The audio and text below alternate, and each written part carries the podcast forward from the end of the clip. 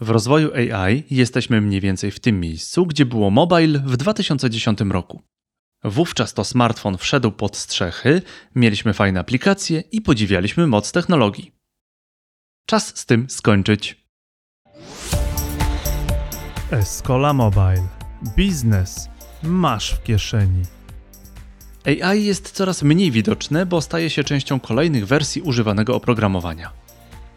To jest młotek i dłuto, którym możemy nadać formę biznesowym celom.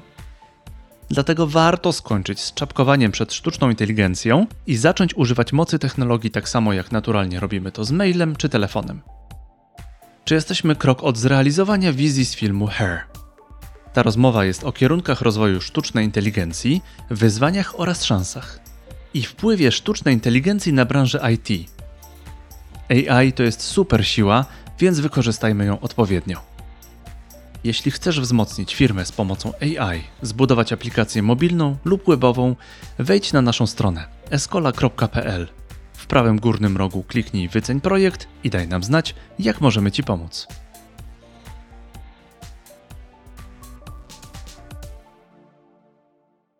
Dzień dobry, dzień dobry, to jest Escola Mobile Live, a dzisiaj mamy, chciałem powiedzieć, naszego stałego gościa, ponieważ jest to druga osoba, która w historii Escola Mobile jest po raz drugi, dr Przemek Chojecki. Cześć Przemek. Bardzo miło, cześć. Słuchajcie, a powód jest dosyć poważny, ponieważ otworzyłem dziś LinkedIna i nie uwierzylibyście, znowu zaatakowało mnie AI z każdej strony. Otworzyłem ostatnio lodówkę i tam też zaatakował mnie AI.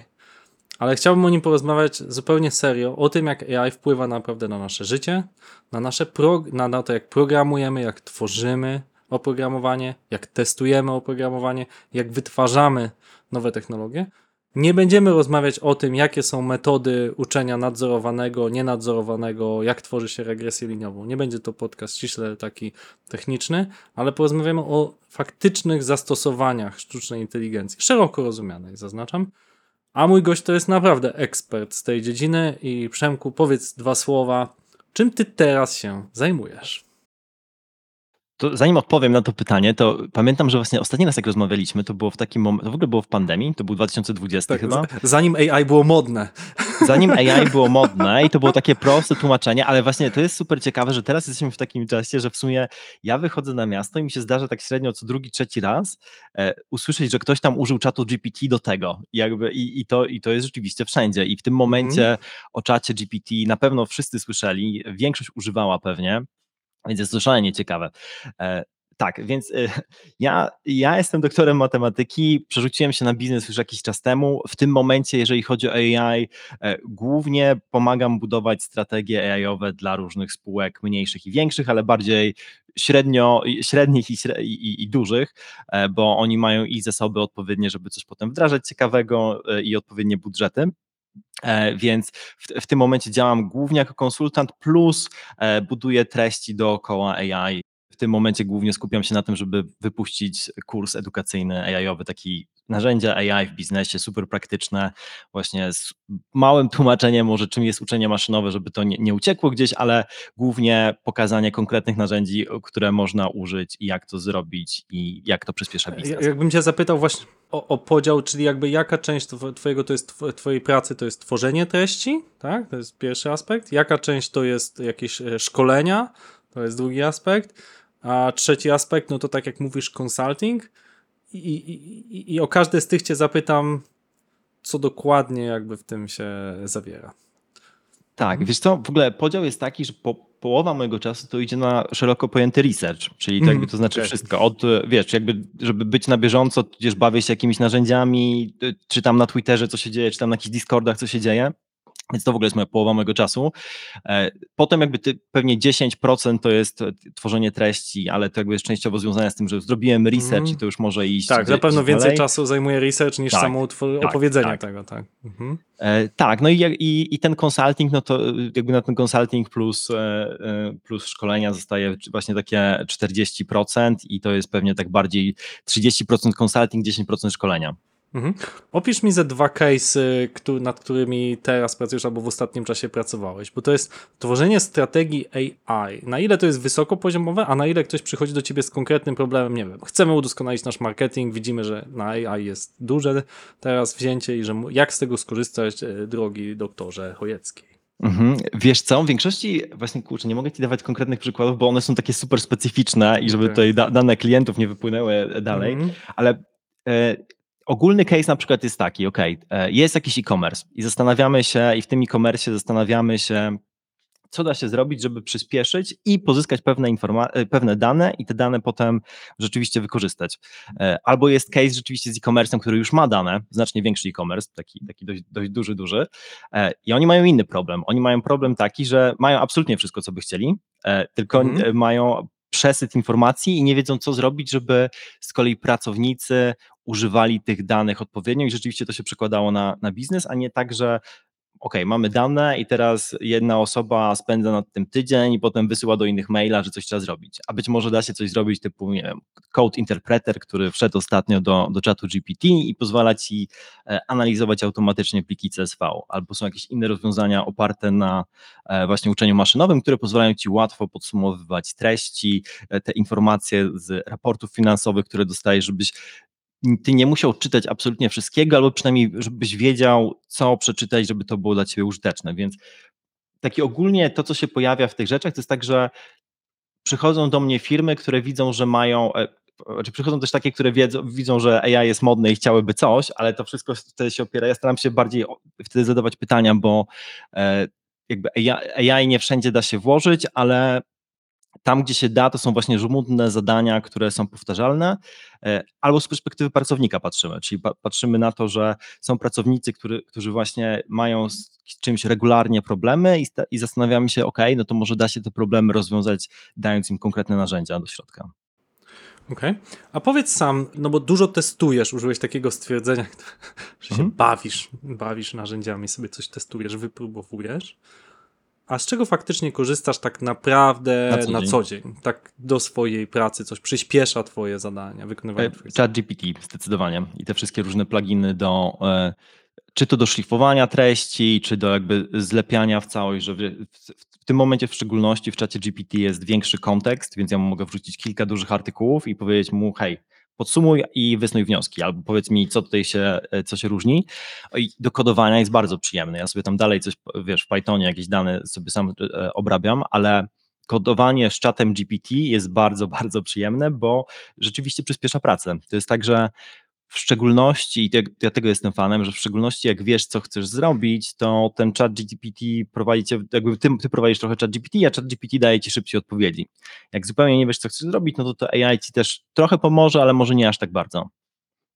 Więc dla mnie tak na co dzień to chat GPT i trochę Mid Journey do generowania e, obrazów, e, jak potrzebuję, wiesz, thumbnaile na, gdzieś na YouTube'a albo, albo gdzieś indziej do jakichś artykułów, no to wtedy rzeczywiście Mid Journey do generowania jest bardzo fajne. Więc to tak na, na co dzień, Mhm. na co dzień. A pluginy, mówisz pluginy, czyli no bo to streszczenie kilku artykułów, tak sobie próbuję wyobrazić w jaki sposób, bo, bo pracuję teraz nad takim narzędziem, które by pisało streszczenia o kilku naukowych prac, no to jest taki chat dots, no pewnie znasz, Mhm. Em, ale on właśnie robi dobrze streszczenie jednego artykułu, a nie może zrobić kilku. Tak, I- i nie, co to ja takie więcej- wiesz, mniejsze, w Mhm. sensie, że ale to jest na, na zasadzie copy-paste, Mhm. wszystko pod jedno pod sobą w czacie GPT okej, po prostu, okej, żeby Okej. I z, tak z można. odpowiednim promptem, co tam bym chciał, żeby z tego wyciągnąć. Mhm. Nie, bo rzeczywiście pluginów trochę fajnych jest e, do czatu GPT i tam się fajn, fajne rzeczy można Mhm. zrobić wtedy. Mhm. No najciekawsze są te pluginy, które sprawiają, że faktycznie możemy analizować dane w czasie rzeczywistym, tak? I jakie widzisz takie e, największy wpływ tych, tych zastosowań sztucznej inteligencji na nas teraz? Bo okej, ktoś cię zagada, a sobie zapromptowałem coś w czacie i bardzo często mam wrażenie, że wśród znajomych to jest takie, jest ten efekt wow, tak? Coś sobie tam zapromptowałem, raz, dwa, tam, przygotuj mi harmonogram wesela i on faktycznie napisał dosyć sensowny harmonogram wesela, albo daj mi pięć porad na co, co zwrócić uwagę przy przeprowadzce, albo nie wiem, jak usprawnić swój marketing, albo wymień metody uczenia. I on faktycznie to sprawnie robi, bo to jest model językowy. To jest de facto dla mnie jak bibliotekarz, bardzo szybki bibliotekarz, który zna te wszystkie książki na pamięć, ma je w głowie, dobra. Ale za bardzo często się na tym kończy i właśnie dlatego zapytam cię, z czego korzystasz na co dzień, bo co twoim zdaniem AI szerzej jest z nami i, i, i faktycznie będzie używane przez najbliższe lata, czy już ma wpływ teraz, już dzisiaj.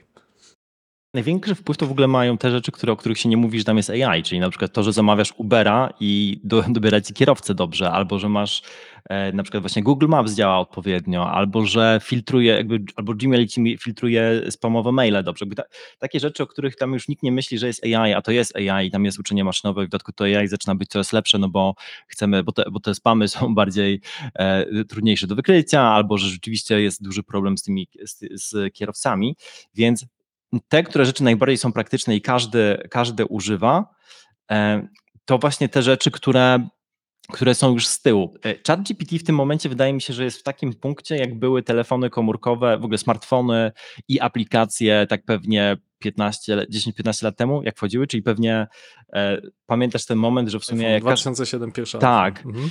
I koło, wydaje mi się, że koło 2010 10 był taki moment, że każdy miał już jakiegoś smartfona, mhm. albo zaczynał mieć, mhm. zaczynał mieć. Może nie w Polsce, bo jednak byliśmy to... trochę biedniejszym społeczeństwem, ale tak, trochę tak. później, tak. Mhm. Nie, ale był ten moment, że każdy już instalował tak. też aplikacje jakieś. W sensie, że tak, te apki tak, były tak. różne głupie, ale że była taka była moda, że zainstalujesz jakąś apkę i się dzielisz tym ze znajomymi, że masz wiesz, jakąś fajną apkę, która robi jakieś rzeczy. Byle co, by Pamiętasz, tak się instalowało. no. Tak jakieś y, apka, która, y, pamiętam do dzisiaj aplikację kumpel do picia, która tam jak się tapnąłeś w ten, on mówił tam chluśniem, bo uśniem, nie? I tam jakieś głupoty. Tak, I to, I to było takie metodą y, memu, memów, tak naprawdę były memy, tak? To się stawało memem po prostu, te niektóre aplikacje. Tak, Mhm. czy wiesz, tylko że dla mnie to było super pod tym kątem, że to do jakiegoś stopnia sprawiło, że e, te smartfony i aplikacje weszły pod strzechy, zaczęły być Mhm, używane mhm. rzeczywiście i stały się popularne. I to wydaje mi się, że jesteśmy dokładnie w tym samym momencie, jeżeli chodzi o AI. Czyli jakby był ten moment pierwszy taki, że wow, to był ten moment trochę z pokazaniem czatu GPT i z tym naj, szczególnie najnowszego GPT-4. To był ten moment w sumie, jak Steve Jobs wychodzi i pokazuje iPhone'a.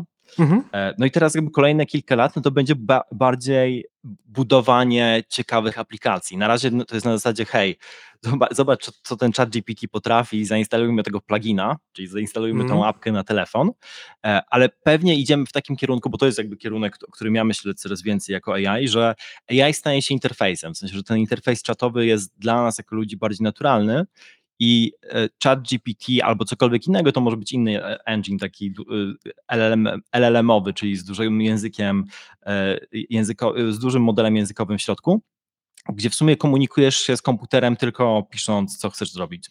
I do jakiegoś stopnia to jest taki twój e, workspace. I ten, to już trochę daje się zrobić, bo możesz połączyć ChatGPT z Zapierem i nagle tam się wysyła mają maile, jakieś Excele, możesz dane i tak dalej. No ale to jeszcze nie jest naturalne, musisz wiedzieć, co tam poklikać i, i, i tych rzeczy trochę jest. No właśnie, interfejs to jest bardzo ważne, co powiedziałeś, bo, bo faktycznie takie tradycyjne coś, co, to my coś googlujemy, pewnie młodzież bardziej coś YouTubeuje, tak? Potrzebujesz jakichś informacji, wpisujesz, nie wiem, co jest lepsze, BMW tam serii 5 czy Audi, nie wiem, A6, nie? I on ci tam wyskoczą jakieś filmiki, wyskoczyć jakieś zestawienie, no ale głównie będziesz klikał w te niebieskie linki i tam coś, albo nie wiem, podaj mi parametry jakiegoś tam właśnie samochodu i on ci je pokaże i ty tam klikasz, nie? A jak zrobisz to samo w czacie, no to on ci powie, tam parametry są takie, bla bla bla. Nie wiem, te osoby uważają, że lepsze jest e, to BMW, inni powiedzą, że lepsze Audi, a w ogóle też, a może ci nawet napisze, że jeszcze lepsze jest Skoda, jak będzie trochę kreatywniejsze i to jest, i to jest po prostu jednym pytaniem nagle masz całą odpowiedź, nie? Dla mnie to jest niesamowite, masz całą odpowiedź, bo właśnie masz tego bibliotekarza, który ci przeczytał te wszystkie książki, ma je w głowie. E, Tak, w- masz, masz odpowiedź, ale masz w ogóle ją bez reklam. Masz bez reklam, bez linków afiliacyjnych, w które musisz się przebijać i to też jest dość duża sprawa. to prawda, kurczę, nie Bo pomyślałem trochę o tym, przetasuje, tak. inter... nie, bo trochę No. przetasuje internet, jakby Mhm. wiesz, że Google'owi to nagle, bo większość jakby to jak się zarabia w internecie, no to są reklamy, w sensie, że starasz się, eye- eye- eyeballs, attention zamieniasz na, na jaką, jakąś reklamę, a ChatGPT to zabiera wszystko. Czyli jakby jeżeli miałeś bloga, którym, gdzie masz najlepsze informacje o samochodach e, z lat 30. XX wieku ze Stanów, e, no to nagle się okazuje, że te wszystkie dane są w czasie GPT. Ty do- dotychczas miałeś super dochód, a nagle ludzie dostają te informacje e, przez czat i tracisz połowę procent. To jest to trochę fajne, a trochę dochodu. niefajne. No właśnie, i tu mamy pytanie Tak. od słuchacza, bo tam nas trochę słucha osób już na LinkedInie też na żywo, o właśnie Barda e, versus e, chat Mhm. GPT. Jak, tak. Jakie jest twoje tutaj odczucie z tego Barda, bo on dla mnie komunikacyjnie to wygrywa nawet z czatem, w sensie on jest taki fajnie gada, No on chyba nie? fajnie chodzi po internecie. Tak, tak. Czyli Mhm. ja, ja się trochę bawiłem. em, jeszcze zanim wszedł do Europy, tam na, na VPN-ie już można było coś pośmigać, e, on, wydaje mi się, że lepiej, czyli w ogóle w czacie GPT w tym momencie chyba znowu wyłączyli tą możliwość chodzenia po internecie, w sensie on był trochę spięty z tym Bingiem przez jakiś czas i teraz wyłączyli. No duża, duża przewaga Barda to jest to, że rzeczywiście jest w stanie wchodzić na stronę, czyli ma też bardziej e, dokładne informacje, tak bez wychodzenia z tego interfejsu. No bo teoretycznie oczywiście do czatu GPT możemy dawać mu kontekst i on w sumie sobie z tym poradzi, ale Bart jest fajniejszy pod kątem tych aktualnych informacji. Ale też ja miałem wrażenie, że on fajniej tak gada, tak wiesz, że trzyma kontekst, bo nie pamiętam jaki GPT ma jak tam y, swój y, czas przytrzymywania tych informacji i całej dyskusji, tak? No bo cała magia, jak ja z tobą rozmawiam, no to ja pamiętam kontekst, od czego zaczęliśmy, mam tu gdzieś moją ściągawkę, jakie tematy omawialiśmy, tak? I czat GPT w którymś momencie jakby trochę to gubi, tak mam wrażenie. A Bart potrafi do końca rozumieć, że myśmy cały czas gadali o samochodach, więc jak go pytam nagle o kołpaki, to on pamięta, że ja mu wspomniałem tam, że to Audi mnie interesuje, więc gadamy cały czas w kontekście kołpaków do Audi, a, a, a nie o jakiejś tam innej, a nie Hyundai'u, nie? Wiesz co, to są, okej, bo to, to są małe, w sensie wydaje mi się, że te różnice są w miarę dość małe, bo w ogóle jeszcze z takich modeli to jest jeszcze Lama e, albo, albo Alpaka. To od tam- Facebooka, to, tak? To, to, to od Facebooka, ale to, to jest super ciekawy case w ogóle, bo to wyciekło, e, w sensie wyciekł kod e, i nagle przez to okazało się, że ludzie są w stanie tworzyć open source'owy kod, e, który jest praktycznie tak samo dobry jak BART czy ChatGPT i jest w stanie to odpalać na mniejszych maszynkach. I w ogóle był jakiś taki case, gdzie chyba jakiś, jacyś inżynier, wy, też wyciekło jakieś memo z Google'a o tym, że e, jakby to też trochę to jest też mój powód, dlaczego ja w tym momencie nie bawię się w budowanie kolejnego narzędzia, bo w ogóle jak wtedy, jak my rozmawialiśmy, to ja byłem w trakcie budowania Contentiza, który był takim czatem GPT przed czatem GPT dla, dla marketingu. Ja w tym momencie uważam, że budowanie narzędzi AI-owych trochę jest, jakby jest, ten rynek jest tak z- saturated, w sensie tak jest wysycony i tak dużo jest rzeczy na każdą małą Dofinansowany, rzecz. dofinansowany, nie?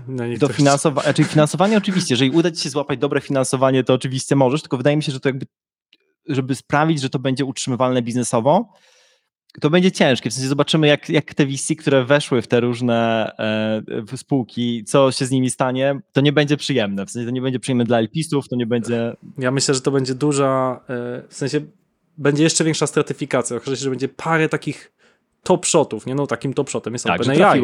Tak. OpenAI jest Tak. top shotem, nie? W sensie Tak, ktoś tam w niego tak, zainwestował, nie małe pieniądze, ale on jest pewnie warty o, o, olbrzymie pieniądze, bo faktycznie jest użyteczny.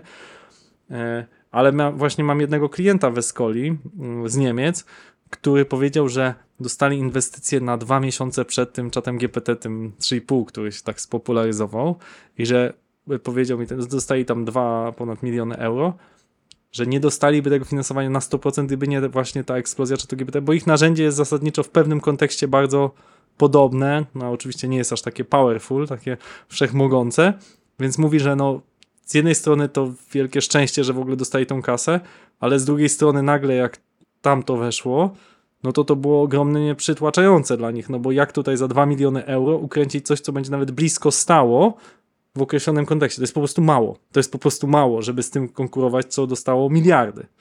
Nie? I, i, i- są w kropce, no, walczą bardzo niszując to swoje rozwiązanie, ale też mam takie przekonanie, też jako Escola raczej staramy się tworzyć aplikacje.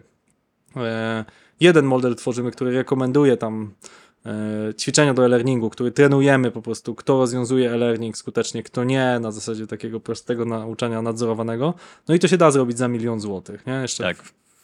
W, Nie, w dokładnie, aliansie bo z jest case, uczelniami, że- nie? Tak, No. bo jak masz unikalne dane i masz bardzo taki sfokusowany case, bar, bardzo wąski, to rzeczywiście da się to zrobić i wtedy możesz z tych danych rzeczywiście zrobić coś ciekawego.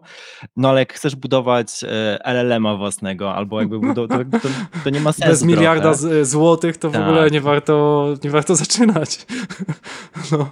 A tak, ale można i to jest ciekawe, myślę, przynajmniej warto, żeby to słuchacze y, mm, zapamiętali, że no właśnie, mamy te, te jamy, która jest otwarta, tak, ta jama alpaka i możecie sobie to wziąć, to wykorzystać za darmo, gdzieś to trochę przerobić właśnie za niewielkie pieniądze, za, te, za ten milion, za te dwa i coś z tego zrobić i konkurować jakąś bardzo niszową rzeczą, czyli jakby nie budujcie nowych LLM-ów, ale weźcie te, które istnieją i jakoś tam przeróbcie pod określone zastosowania. I to wtedy ma sens. To jest to, co też w Escoli. Na przykład najpopularniejsze, co mi przychodzi do głowy i o co często klienci pytają, to jest wytrenuj mi chatbota na moich danych. No kurczę, masz jakieś określone pytania, wszyscy pytają o ofertę w tym Orange'u, coś tam, albo są źli, że No dokładnie, coś, customer no support na, nauczymy, na wiedzę nie? z firmy. Tak, tak. I, jak i wiesz, mamy ogromną baterię danych, e, ludzie zadają podobne pytania, trenujemy i heja, nie? I to ma, to ma głęboki sens. No i na to jeszcze Eleven Labs, żeby to gadało jak człowiek i heja, nie? A, właśnie chciałem wspomnieć o, o chłopakach z Eleven Labs, których zresztą by- byliśmy w tym samym czasie w Oxfordzie. Oni wprawdzie byli jako studenci, a wtedy byłem jako, ja wykładałem akurat tam, ale oni rzeczywiście zrobili coś, co udało im się jakby zrobić coś na skalę światową, co rzeczywiście jest w takiej niszy i robią to najlepiej, czyli to właśnie klonowanie, klonowanie głosu. No ale te, tak, to, tak mają duże wydaje. finansowanie. Mają duże finansowanie, ale muszą pędzić, bo konkurencja też jest gigantyczna, Tak, nie? tak, Wave tak, tak, AI tak. czy W sensie, że to nie, inne, tak, dokładnie. To nie jest tak, że teraz mogą w ogóle spocząć w ogóle na laurach, bo to spowoduje, że absolutnie pół roku i wszyscy będą w tym samym miejscu, jak nie szybciej. A nie wiem, czy ty śledzisz, Przemek, e, zbaczam tu z pytań, ale to jest ciekawe, czy ty Mhm. śledzisz, e, ty masz iPhone'a czy Androida? E, Wiesz co, jedno i drugie, ale bardziej Androida. No właśnie, bo wiesz, Używam iOS 17 on jakby będzie z nowymi iPhone'ami, ale już można sobie betę ściągnąć. No my siedzimy dużo w apkach, więc ja muszę się tym interesować. I tam jest, słuchaj, jak masz asystenta głosowego, nie masz tam Siri i tak dalej, masz asystenta jakby dla osób niepełnosprawnych, który za ciebie coś powie. Czyli ty wpisujesz tam tekst albo coś i on ci to przeczyta. I słuchaj, możesz nacisnąć i wytrenować go na swoim głosie, mówiąc tam parę zdań. I on gada jak ty, albo jak ja, rozumiesz, twoja komórka będzie gadała twoim głosem. Jestem ciekaw, czy się dogadali tam Super. z jakąś ciekawe. firmą ala Eleven Labs, ale już teraz to będziesz miał w Tak. nowym iPhone'ie tam od września, wszyscy tam jest, y, będą to mieli, że telefon będzie gadał twoim głosem, nie?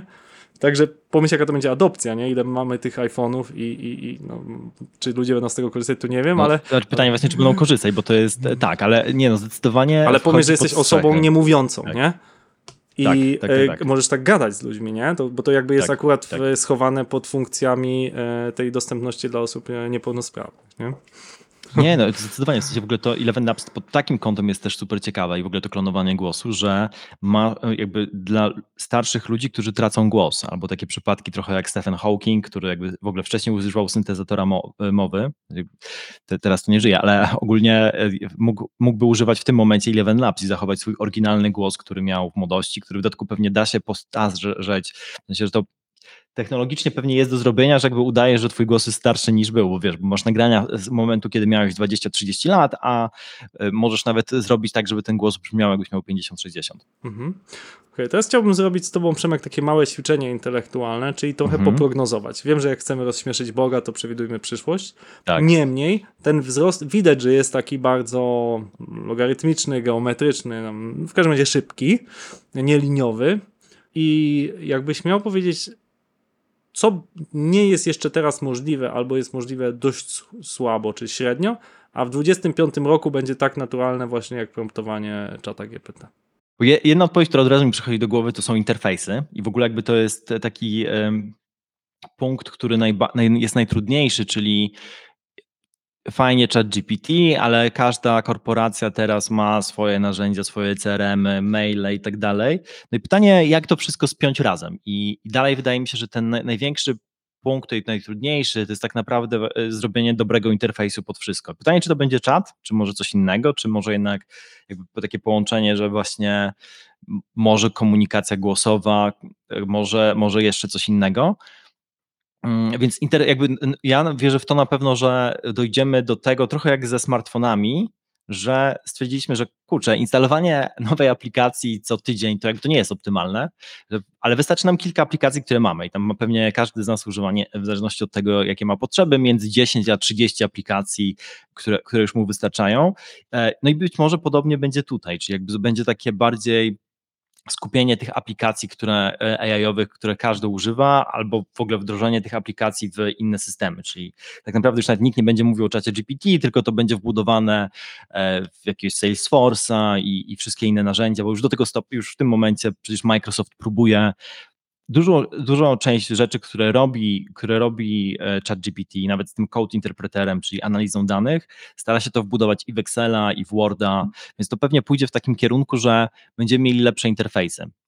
To tak ogólnie z punktu takiego, takiej użytkowej, bo oczywiście technologicznie 2025, znaczy to jeszcze nie jest tak daleko, dwa lata, więc, ale prawdę mówiąc, przewidywanie e, Tutaj rzeczywiście jest trudne, bo oczywiście mogę przewidywać, że szybciej, więcej, lepiej.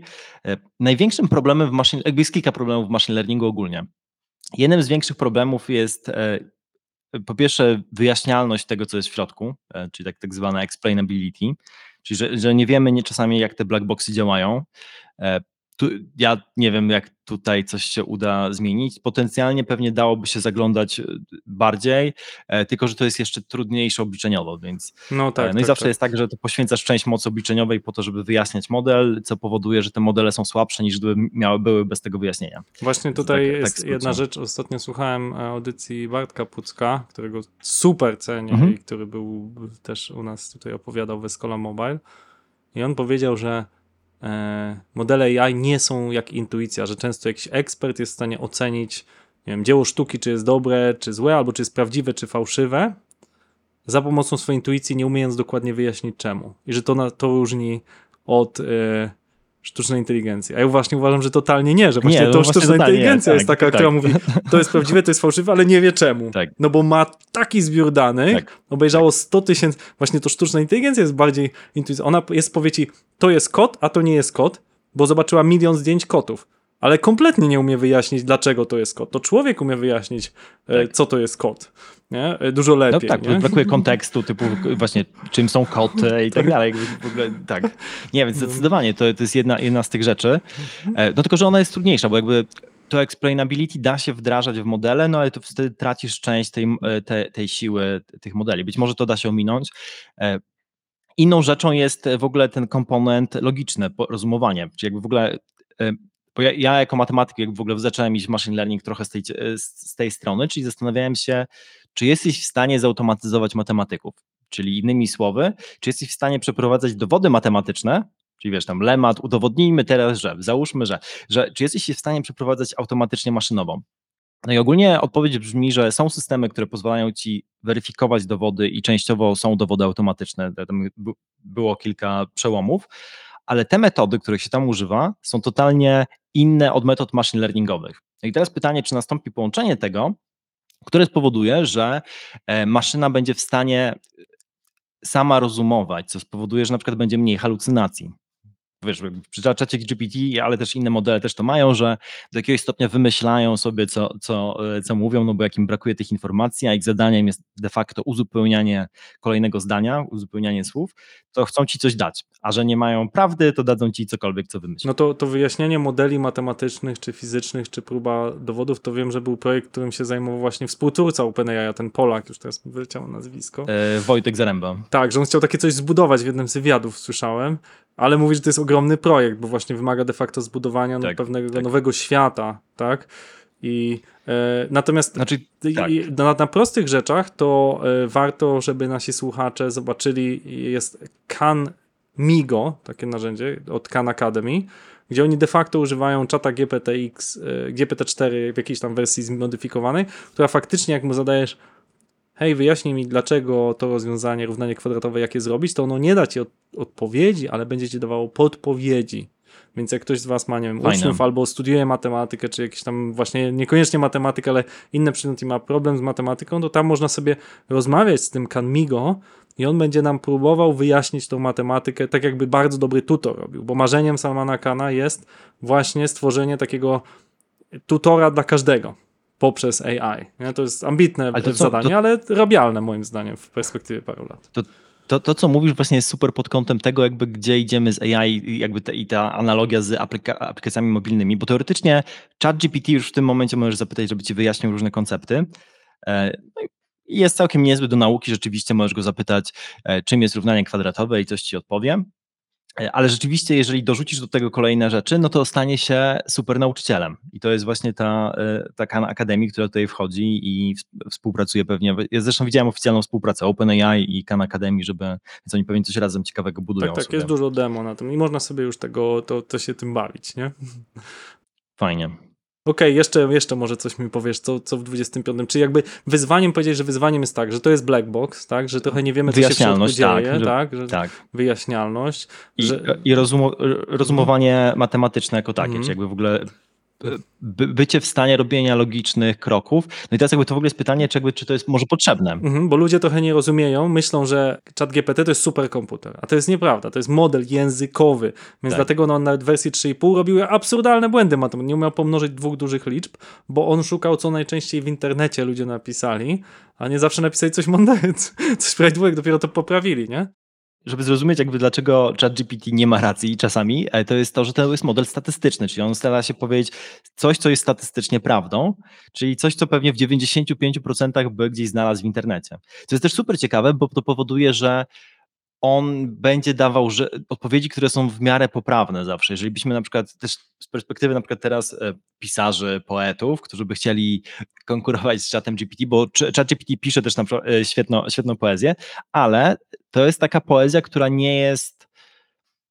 Znaczy tam e, można oczywiście kłócić, na ile ona jest kreatywna, na ile nie, ale ona też nie jest niczym, czego w internecie by się nie dało zobaczyć. Tylko jest w jakichś ko- kompilacjach tego dookoła, więc ktoś, kto jest super oryginalny, dalej ma dość dużą przewagę. Mhm. No, wystarczy jakiejkolwiek maszyny takiej klasy, właśnie large language model, jakiegoś modelu językowego, zapytać o opowiadanie żartów. No te żarty są Mhm. wszystkie tak super nieoryginalne i tak suche, e, że to widać, że właśnie to maszyna zrobiła, bo człowiek jednak by się wykazał, ten żart mógłby być bardzo słaby albo bardzo mocny, ale na pewno byłby jakoś tam oryginalny, nie? Zajmijmy się trochę sektorem IT. Wielu słuchaczy Scala Mobile to właśnie osoby pracujące w IT, menedżerowie i działów i kreatywnych, i programiś, programistycznych, mm, designerzy i tak dalej. Chciałbym, żebyś z twojej perspektywy opowiedział, jako też, jak mówisz, ciągle praktykujący odrobinę programista, czy, mm, czy rozwiązania takie jak ChatGPT, e, na- Tab9, e, wtyczka, znaczy nie wiem, czy to jest już element, e, tak? Czyli ten GitHub Copilot. Jak to Copilot, zmienia świat programistyczny twoim zdaniem i czy to będzie postępować? Znaczy to jest super ciekawe, bo to każdemu daje super moce. No i teraz jakby y, są tylko dwie szkoły. Jedna, jedna szkoła mówi, że to spowoduje, że e, tak naprawdę wystarczy, że zatrudnisz juniorów i oni ci zrobią to wszystko, co już zrobi senior.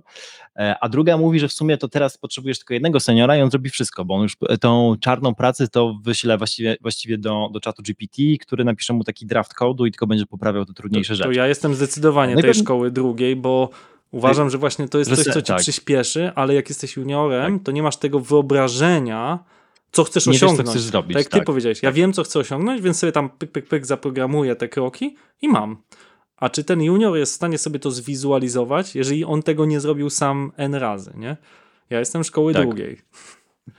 No tak, tylko że junior jest tańszy, no i być może weźmiesz dwóch juniorów i może oni, wiesz, coś tam, jakby wiesz, to jest pytanie, znaczy ja też jestem bardziej chyba po drugiej stronie, czyli jestem dalej po stronie takiej, że w sumie teraz potrzebujesz jednego eksperta, a do jakiegoś stopnia dział, albo w ogóle pewnie ta redukcja etatów na pewno nastąpi. To w ogóle jest też ciekawe w takim kontekście, gdzie, gdzie zmierzamy z rynkiem pracy, czyli że potrzebujemy będziemy potrzebować mniej osób do zrobienia więcej, co pewnie spowoduje, że właśnie w szczególności w takich rzeczach programistycznych być może nie potrzebujemy e, większych teamów, tylko potrzebujemy bardziej skupionych, bardziej doświadczonych osób i zamiast 10 osób możemy mieć 3 osoby, które zrobią tak samo dużo, ale z, mm, z właśnie z czatem GPT.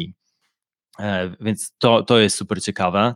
E, No i tu, tutaj ten rynek na pewno się zmieni mocno. To jakby już w tym momencie widać, e, ale też ja bym też dał trochę szansę tej pierwszej szkole, która mówi właśnie, że juniorzy plus chat GPT to może być to, dlatego że programistów dalej na rynku brakuje. W sensie wiesz, tych startupów, gdzie jest, te działy IT są potrzebne, jest dużo, no i też nie, nie wszędzie znajdziesz oczywiście seniora, jakby idealnie to w ogóle chciałbyś znaleźć seniora, któremu wiesz, wszystko, wszystko wie i tylko go puszczasz i tyle. A Ale ja wierzę mało. jeszcze w trzecią drogę, czyli uważam, że to może być ogromny empowerment dla analityków, e, jakichś ludzi niekodujących architektów, project managerów, takich trochę rozumiejących technicznie, czyli że taki project manager daje swojemu zespołowi, wiecie, słuchajcie, tutaj zaprogramowałem wstępnie tą ścieżkę w takim, coś co kiedyś się nazywało parakod, czy coś, to ma swoje, swoje określenie, pseudokod, o, pseudokod, czyli że kiedyś to się zapisywało takie tam formułki, nie, które nie miały określonego języka, no ale tam się zapisywało, co ten kod ma mniej więcej wykonywać, a teraz ten pseudokod wpisujesz do, czyli prompty wpisujesz do,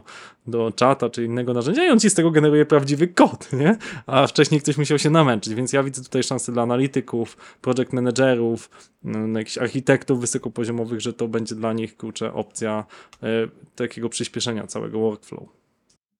No tak, nie, zdecydowanie. To w ogóle widać po code interpreterze, który w czacie GPT, gdzie możesz wrzucić CSV-kę, on ci zrobi analizę i w ogóle ci będzie pytał o różne rzeczy. Jak się nie bawiłeś, to polecam, bo on się źle nazywa, bo e, on się nazywa, że jakbyś musiał coś kodować, a ty jakby absolutnie nic nie kodujesz, on koduje za ciebie, czyli wrzucasz mu tą CSV-kę, czy jakiegoś innego Excela, on ci robi analizę tego i w ogóle ci mówi, jakie analizy może na tych danych zrobić, bo zagląda do tej CSV-ki, e, sugeruje ci, plus tam będzie takie mały boksik show work, gdzie możesz zobaczyć, jakiego kodu w Pythonie użył do tego, żeby przeprowadzić tę analizę. I to jest już w ogóle magia, bo z perspektywy takiego project managera, analityka, który nie koduje, on potem może to gotowe wysłać do programistów, powiedzieć, hej, wyszło mi to i to, ale w sumie z czatem GPT mamy problem, bo nam nie wychodzi to, to i to i może i zróbmy tutaj coś razem, to jest kod, który, który mi tam wypluł i, i to zdecydowanie przyspiesza całość. Okej, okay, okej. Okay.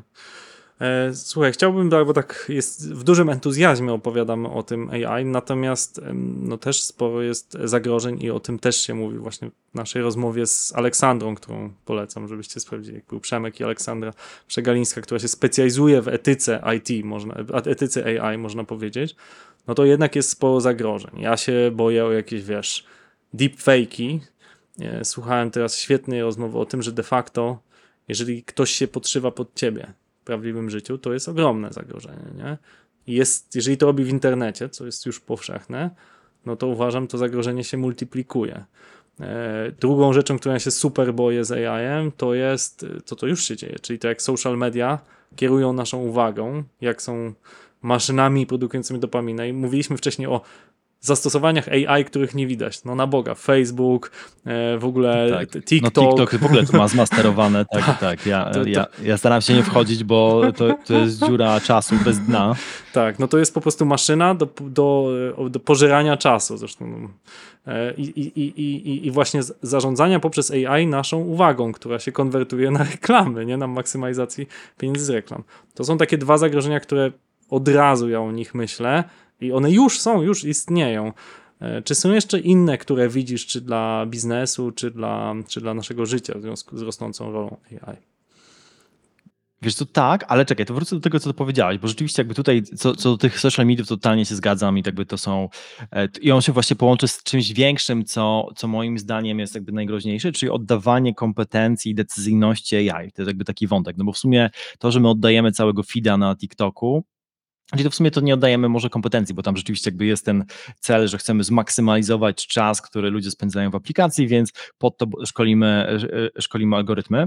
E, ale rzeczywiście problemem pewnie biznesowym będzie takim, że wraz z upowszechnieniem tych narzędzi AI, z tym jak one będą przyjemne, być może będzie mniej weryfikacji tego, co się dzieje e, w środku, no bo oczywiście każdy dostaje jakąś odpowiedź z czatu GPT, wysyła to dalej, bez weryfikacji, na ile to jest poprawne. No i to jest ogólny problem, bo oczywiście wiadomo, że jak ktoś za ciebie wykonuje pracę i to by już jesteś zmęczony, więc to by nie chce się tego weryfikować, e, więc tutaj może dochodzić do jakichś problemów, ja bym tutaj na to patrzył.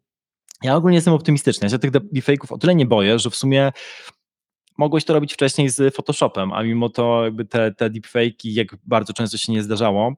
E, jest zresztą taki wywiad z samym Altmanem, gdzie on nie wiem, czy pamiętasz, wtedy jak rozmawialiśmy, to było jeszcze w ogóle przed czatem GPT, w ogóle przed trójką. Oni dwójkę wypuścili, trójka dopiero powstawała e, i on mówił, że jak wypuścili trójkę, to tam był taki moment, że ona w ogóle nie była otwarta, no, tylko że jakiś też zamknięta beta dla niewielu ludzi i tak dalej, bo on się bał tego, że, deep, że, że deepfake'i że w ogóle spam, że, że to spowoduje, że ludzie będą używali czatu GPT do zalania internetu propagandą, spamem i złymi informacjami.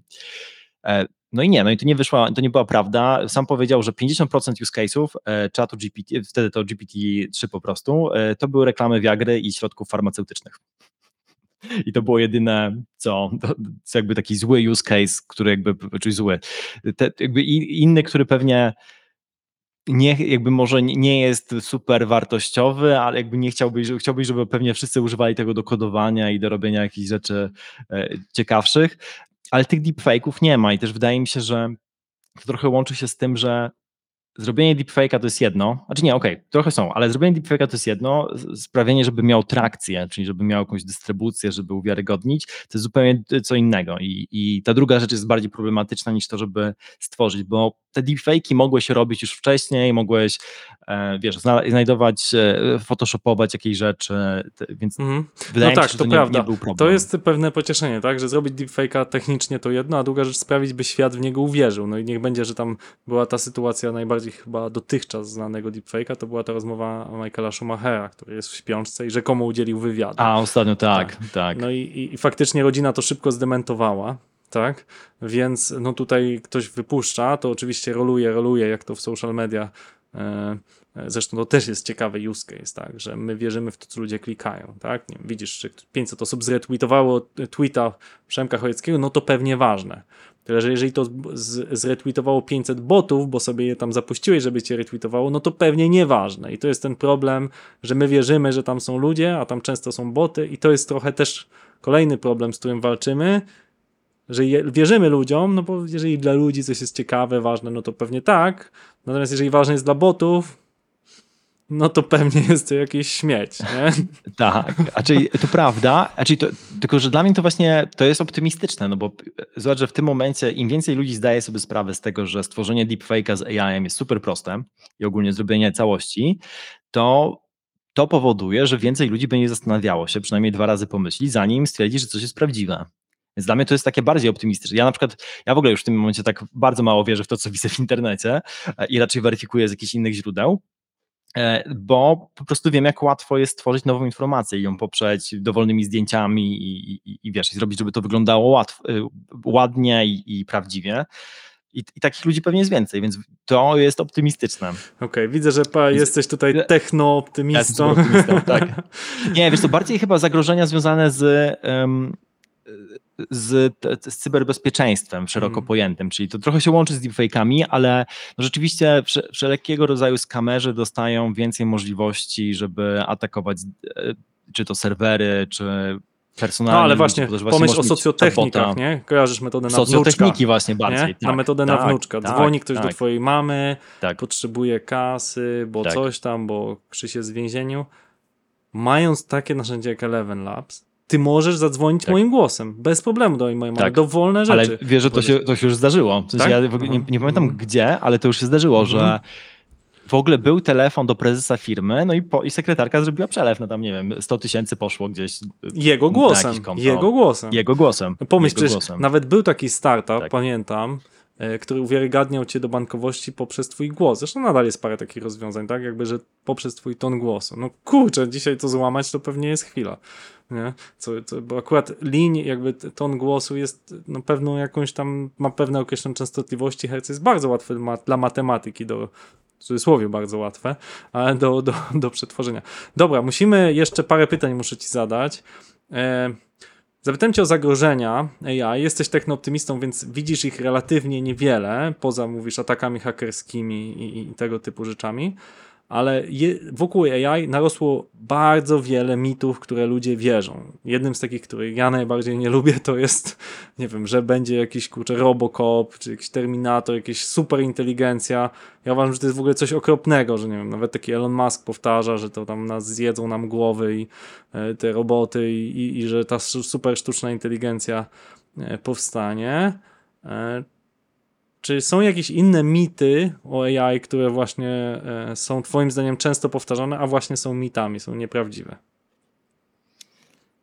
Wiesz co, ja nie wiem, naj... okej, bo to jest tak, nie, oczywiście tych mitów to jest dużo, znaczy najczęstszym mitem w ogóle to Mhm. jest to, że to jest taka różdżka do wszystkiego i ten chat GPT rozwiąże ci wszystkie problemy i w ogóle jest fantastycznie, Mhm. co jest dalekie od prawdy i pewnie jeszcze długo będzie dalekie od prawdy, przynajmniej w większości zadań.